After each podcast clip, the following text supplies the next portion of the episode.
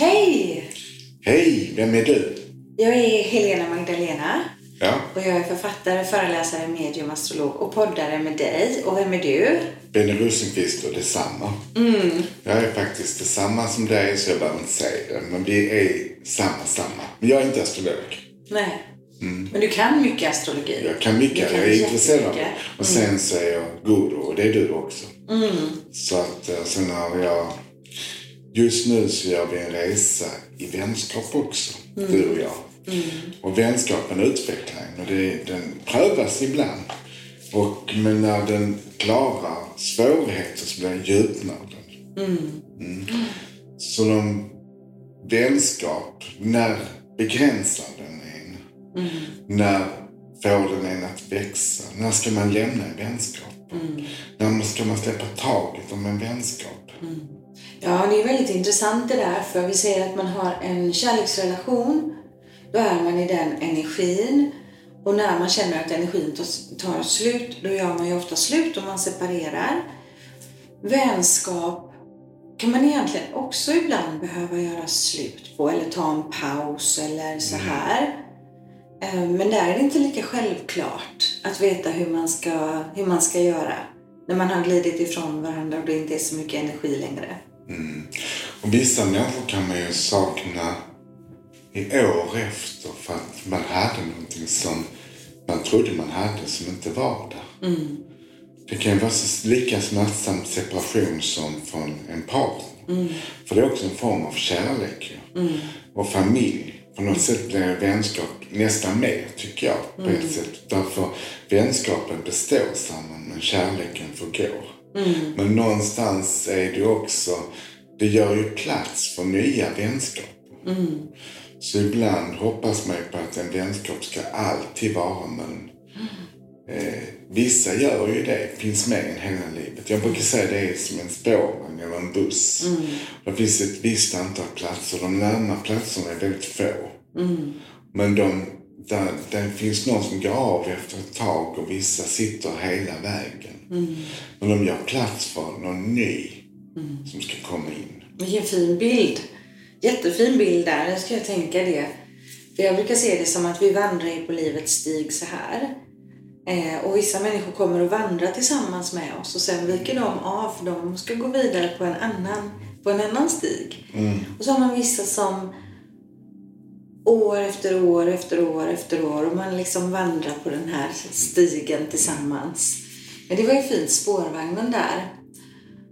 Ja, för det här med äkta och sann vänskap, den här djupa vänskapen som, som är som en förälskelse, nästan som övergår i kärlek fast det är på en vänskaplig nivå. Den är ju så otroligt betydelsefull. Och det vet man ju också när en vän lämnar jordelivet, att den kan fortsätta även efter. Så vänskapen är ju så djup så, och det är ju sorgligt när den reser vidare så att säga. Men den finns ju ändå med en, så att säga. Ju mer vi bär den med oss, ju mer vi tänker på folk, ju mer finns de med oss. Så vänskapen, vissa vänskaper tar aldrig slut fast de tar slut. Ja, så kan det ju vara. Vissa vänskaper kan ju ta slut. Och då menar jag inte att någon går vidare utan man, man är jättenära med någon och så kanske det händer någonting eller att man bara glider isär. Och det är ju precis som du säger, det är en separation och en saknad i det. För man delar ju väldigt mycket med sina vänner. Jag gör det. Jag delar livet, alltet liksom.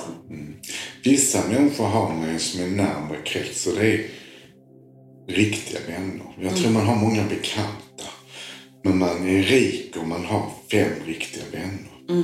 För det är en rikedom med riktig vänskap. Och vi har, den, den brukar jag säga den man kan ringa mitt i natten när problemen uppstår. Som finns där när, när det viner runt omkring en och ändå står kvar. Det är riktig vänskap. Ja, verkligen. Och den är otroligt värdefull. Otroligt värdefull. Jag vet att vi fick en fråga av en terapeut vid ett tillfälle. Eh, Då fick vi frågan, hur ser din familj ut? Så fick vi beskriva vår familj. Och så fick vi frågan, Men om du skulle sätta ihop din familj utifrån de som du ringer när någonting verkligen inträffar i ditt liv och de som först kommer och finns där för dig. Vilken är din familj då?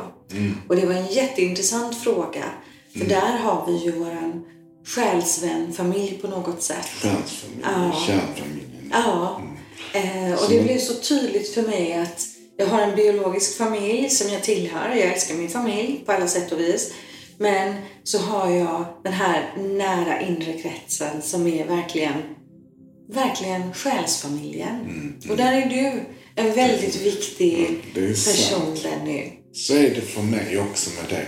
Och det är därför vi kan ha sådana här samtal. För det är ju, med en riktig vän så tar ju aldrig samtalet slut. Nej. Och man fortsätter där man slutar. Ibland är det en paus. Och med riktiga vänner så fortsätter man där igen. Det kan vara år med vissa människor och sen fortsätter de. Det är magiskt med den typen av vänskap.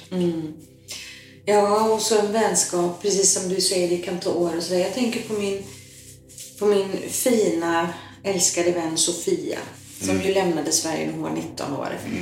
Och gav sig ut i världen. Och vi visste att hon kommer inte tillbaka. Vi visste det bägge två.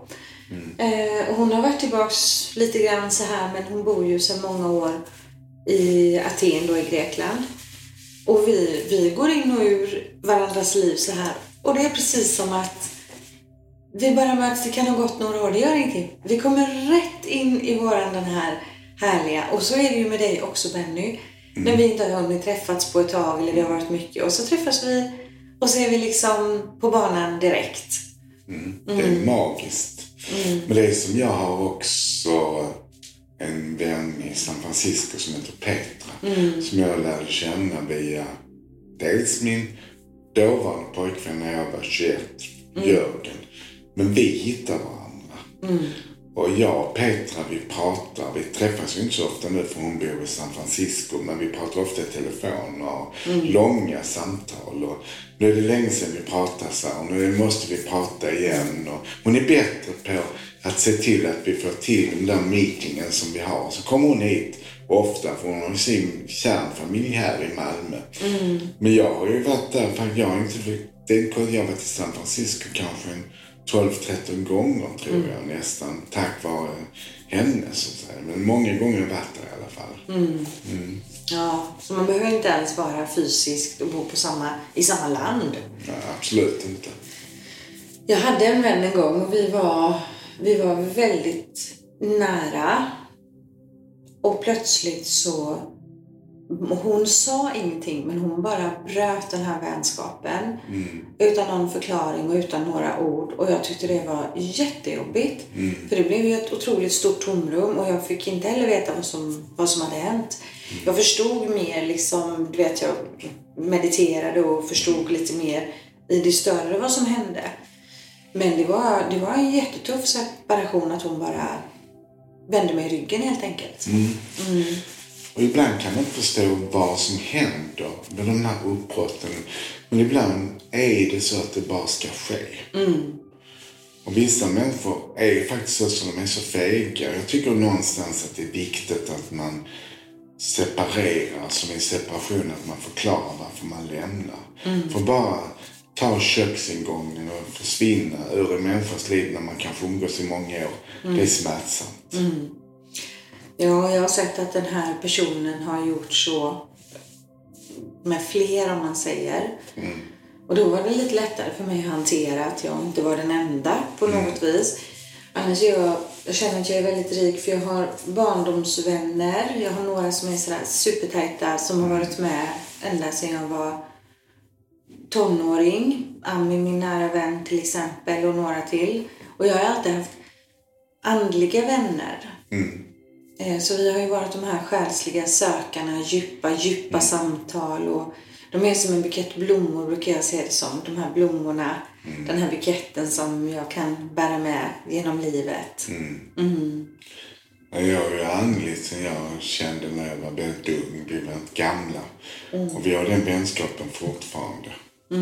Och det är ju fantastiskt att ha de som vet var man kommer ifrån och vem man är också som vän. Att man har kvar som, och hennes mamma och pappa kände också, han finns ju inte mer men Mm. Och hennes syster umgås ju inte men när vi träffas är det också, hon känner också mig mm. på något sätt. Och det är så skönt att umgås med de människorna som där, där man kan vara sig själv. Mm. Där man inte föreställer sig någonting. Utan man, inga förväntningar utan man bara är avslappnad. Mm. Det är så skönt tycker jag. Jag tänker också på det, vi, vi är ju, i vår bransch är ju vi väldigt offentliga personer.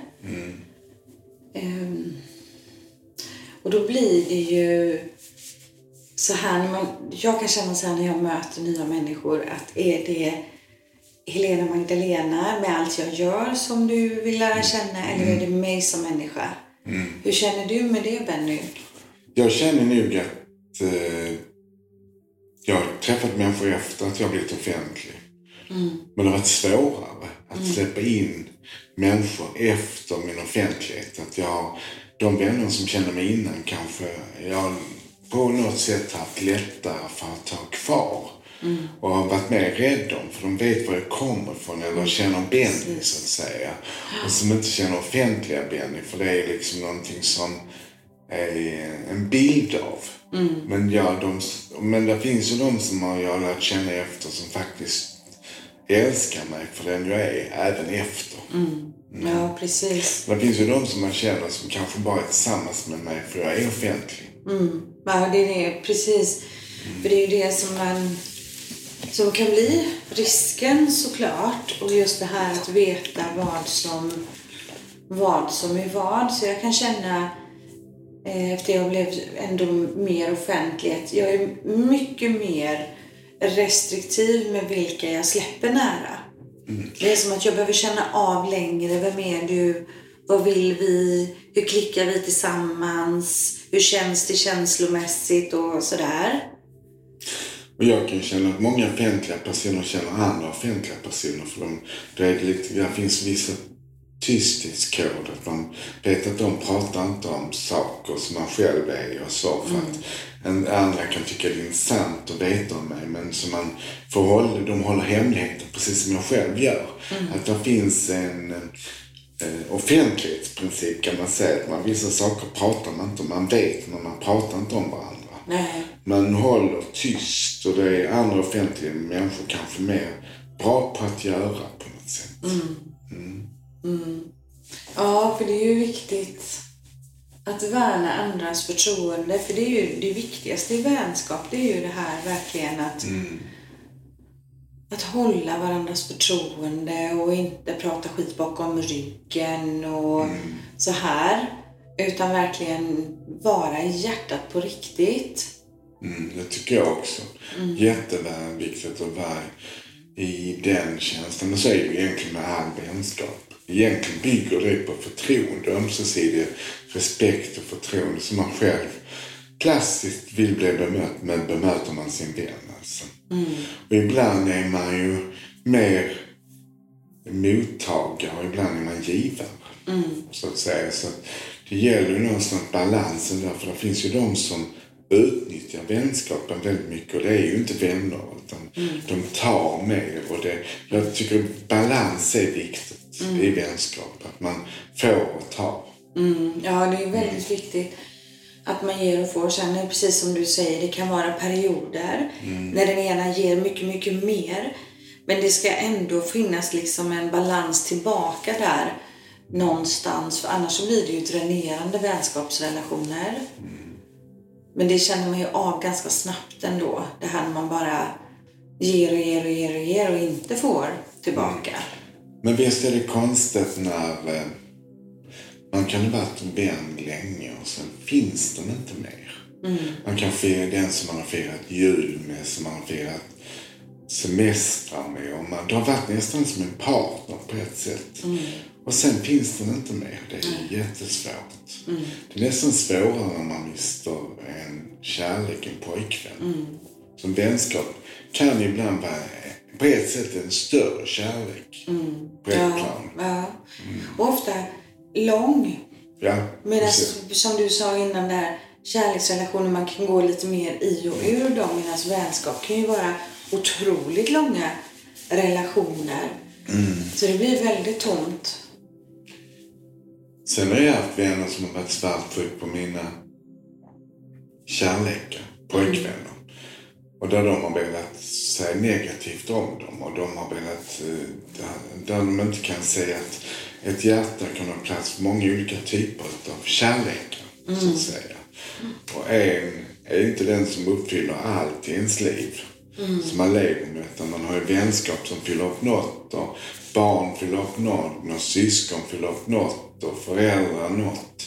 Så att vi har många människor för olika saker. Men det är ju hemskt när någon tycker att de ska äga en helt. Så att de hittar fel på alla människor man har runt omkring. Så det blir en sån där manipulation att de vill ha bort ens omgivning. Har du varit med om det någon gång? Ja, jag har det. Jag är väldigt känslig för sånt. Känner av det väldigt snabbt. Och ehm, tar mig snabbt ur sådana vänskapsrelationer helt enkelt.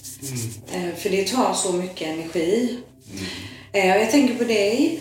Eh, skillnaden på tjejkompisar och killkompisar. Hur reflekterar du där? Eller vänskap då menar jag.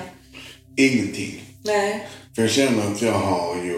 Eh, jag har både kompisar som är gay och hetero. Och killkompisar kanske som också är... Ja, killar kanske svårt för att umgås med mig som är gay. Men jag har ju kompisar som är hetero killar och de är ju trygga i sin sexualitet. För jag stöter ju inte på mina. Det finns ju gayer som alltid ska... Det är en, eh, en klo, krona få en hetero i säng. Men jag intresserar mig inte för de som inte är intresserade av mig. Nej. Utan jag har ju vänskap, djup vänskap, både tjejkompisar och killkompisar. Så jag tittar på människan mer än ett kön. Jag är inte vän med ett könsorgan, utan jag är vän med det som den ger.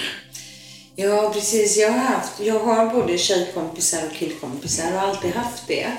Och när jag var yngre så upplevde jag att det var lättare med mina killkompisar. Eh, för det som jag upplevde då, det var det här att tjejer, yngre tjejer, när man är så mycket i det här, man ska vara snyggast och idealen och vem ska fånga nästa kille och sådär.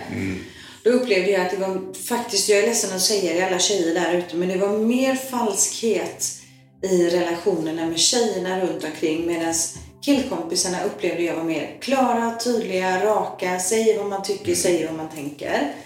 Så jag har väldigt fina killkompisar och även tjejkompisar men det var lite svårare att hitta de här riktigt bra tjejkompisarna känner jag.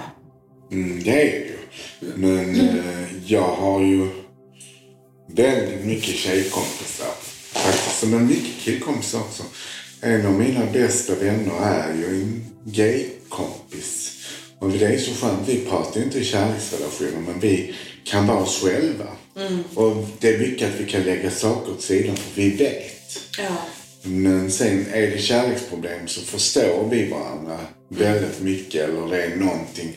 För det känns som vi kan prata om, om eh, kärlekar på ett annat sätt. Och det är, det, egentligen är det ju ganska löjligt att prata manligt och kvinnligt. För kärlek är ju egentligen någonting som man blir kär i en själ. Sen har man då ett val att man väljer killar eller tjejer. Men jag tror någonstans att, eh, att eh, det är så skönt att kunna bara prata om allt med alla. Ja. nu börjar jag bli lite hes här. Det är mer att jag kan känna så här. Jag bryr mig inte heller om det där och vad det gäller kärlek och alltså jag älskar människor, personer. Men just i vänskap så här så upplevde jag mycket mer falskhet från tjejkompisar när jag var yngre. Framförallt du vet tonåren, ung vuxen, den här avundsjukan, skitsnacket och, och sådär som jag faktiskt inte upplevde bland mina killkompisar. Det säger många tjejer. Men jag har upplevt det av killar också så att säga. Gaykillar. Att det har varit mycket skitsnack bakom ryggen och de betedde sig. Det var samma. Det är kanske konkurrensen på något sätt mer än ett kön. För jag upplevde det när jag var ung med kompisar, killkompisar, att de pratade illa om varandra. För någon var snyggare och någon hade mer eh, vinster utav, hade lättare för att få pojkvänner så att säga. Det var en konkurrens bland andra gaykillar. Så jag upplever samma faktiskt. Så att, eh, jag tror inte det handlar inte om en kön egentligen utan det är jaktmarkerna som hade handlats om. Ja. Kanske. Ja, precis. För man brukar ju säga det där, nu är det lite schablonmässigt, men just det här, kanske också när vi var yngre, att killar hade kanske lättare att umgås mer i, i gruppgäng. Tjejer är en, eller man är två. Är man tre så blir det ojämnt. Det är så här schablonmässigt oftast. Men, eh, ja, men det är bara intressant att titta på hur, hur vi har upplevt det. Och hur vi upplever vänskap. Eh, och vänskap är ju så otroligt värdefullt. Och det märker man ju när man träffar människor som inte har några direkta vänner eller kanske kommer ny till en plats och inte känner någon där och den ensamheten som blir i det. Sen tycker jag också det är konstigt när människor är helt ensamma. På något sätt när de inte har vänner. Varför är de rädda för? Är de besvikna? Är det därför de inte släpper in någon? Eller är de inte så bra på att ha vänner? Är de inte så trevliga? Så jag blir alltid så misstänksam när en människa inte har någon som de umgås med.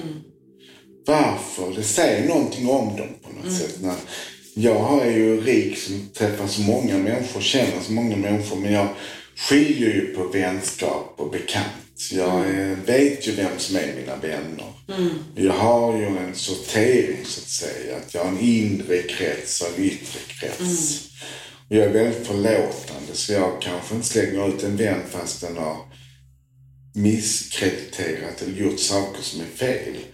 Jag kan ge människor en, två, tre och fyra chanser. Ja, det är storhjärtat. Jag är nog tyvärr inte lika storhjärtad där. Utan eh, jag har nog lite svårt för det. Sviker man mig, okej, en, två, det beror ju på vad det handlar om såklart. Men eh, jag har nog mer varit den som stänger dörren och går vidare sen. Mm, men jag är inte så. För jag är... Eh, jag har det är som Jesus säger att man ska vända andra kinden till. Men ibland tycker jag att jag har för många kinder. Att jag har gjort det för många gånger. Men, man får många smällar. Jag har en kompis som jag har fått flera smällar av. Och hon finns ju kvar i mitt liv fortfarande. Men de gör inte så ont nu när hon smäller längre. Jag tillåter inte ta smällarna längre. Nej. Nej, och sen det beror ju såklart på vad det handlar om. Alltså tittar man på kanske livslånga relationer så det är klart att det kan uppstå någon konflikt och så. Så det är inte riktigt så som jag menar. Men om någon sviker mig, om någon sviker mitt förtroende och medvetet gör mig illa, då är jag färdig. Eh, för jag blir så otroligt sårad och ledsen och besviken. Så då vågar jag inte riktigt lita på den människan mer. Då vågar jag inte släppa, släppa nära där. För jag är ju så otroligt känslig så. Och så är jag alldeles för stolt. Alldeles, alldeles för stolt. Jag vet, det är lejonascendenten. Man blir förvisad ur hovet och man kommer inte, man kommer inte in igen. Nej. Eh, sen, däremot jag kan ha stort överseende med att en person kan gå igenom en tuff period och kanske inte är sitt bästa jag. Och kanske inte riktigt bete sig så som man brukar bete sig eller man kan, så här. Men det är en annan sak. Det är en helt sant. annan sak. Mm, det det. Svek och skitprat och brustna förtroenden på ett medvetet sätt. Det är liksom no, no, no, no. Mm. Det- Jag håller med dig där. Men jag ger kanske extra chanser, så att, men de får inte den chansen att komma så nära. Nej, Ja, de tror att de är nära mig, men det är de inte. nej. Jag är lite förrädisk på det sättet att jag kan vara jättetrevlig mot dem, men de får inte tillgång till mitt hjärta. Det är så stängt. Ja, här snackar jag- kräfta. Ja, det va? Det kommer bara en kräftenergi fram. Skalet på. Ja. Och jag kan vara jättetrevlig, men de får aldrig mitt hjärta igen. Nej, De precis. kan få mitt huvud, jag vet precis var de finns och de får många chanser men sen får de inte fler. Men jag kan ändå gå på en tillställning och vara trevlig mot dem. Men när jag lämnar dem så tänker jag nej, Nej. där har du svikit för mycket så att säga. Och då, jag är inte långsint. Nej. Jag är snarstucken. Nej, det är jag inte. Precis. Nej, det är jag inte. Men jag, jag kan ju bli ledsen på människor men jag har nog kanske en för hög toleransnivå. Men jag, jag tror det är en rikedom att kunna förlåta. Mm.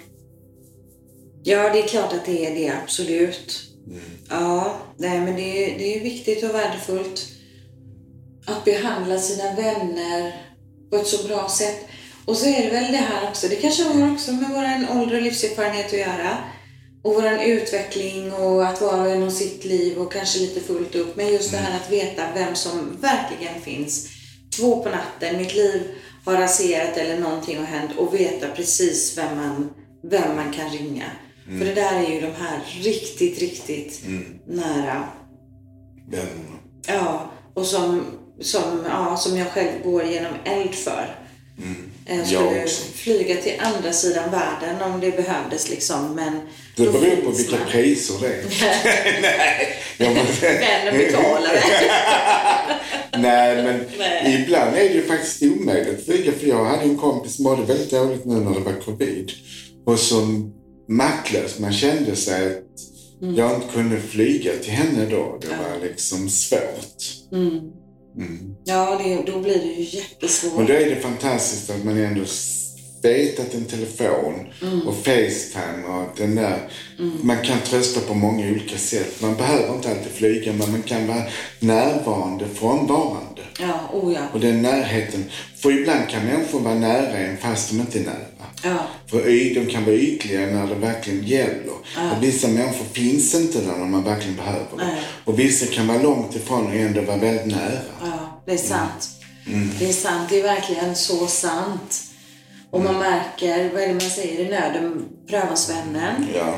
Och där kan man ju se, och det vet jag också när man träffar människor som har gått igenom kanske svåra sjukdomar eller dödsfall, förlorat ett barn eller någonting. Hur, hur de ofta upplever att mm. de som de inte trodde skulle träda fram och backa upp var de som fanns. Mm. Medan de som de trodde skulle backa upp totalt vände ryggen och gick. Mm. mm. Jag vet ju de som har haft mycket, mycket pengar och så förlorat pengar. Mm. Så har de förlorat alla sina vänner.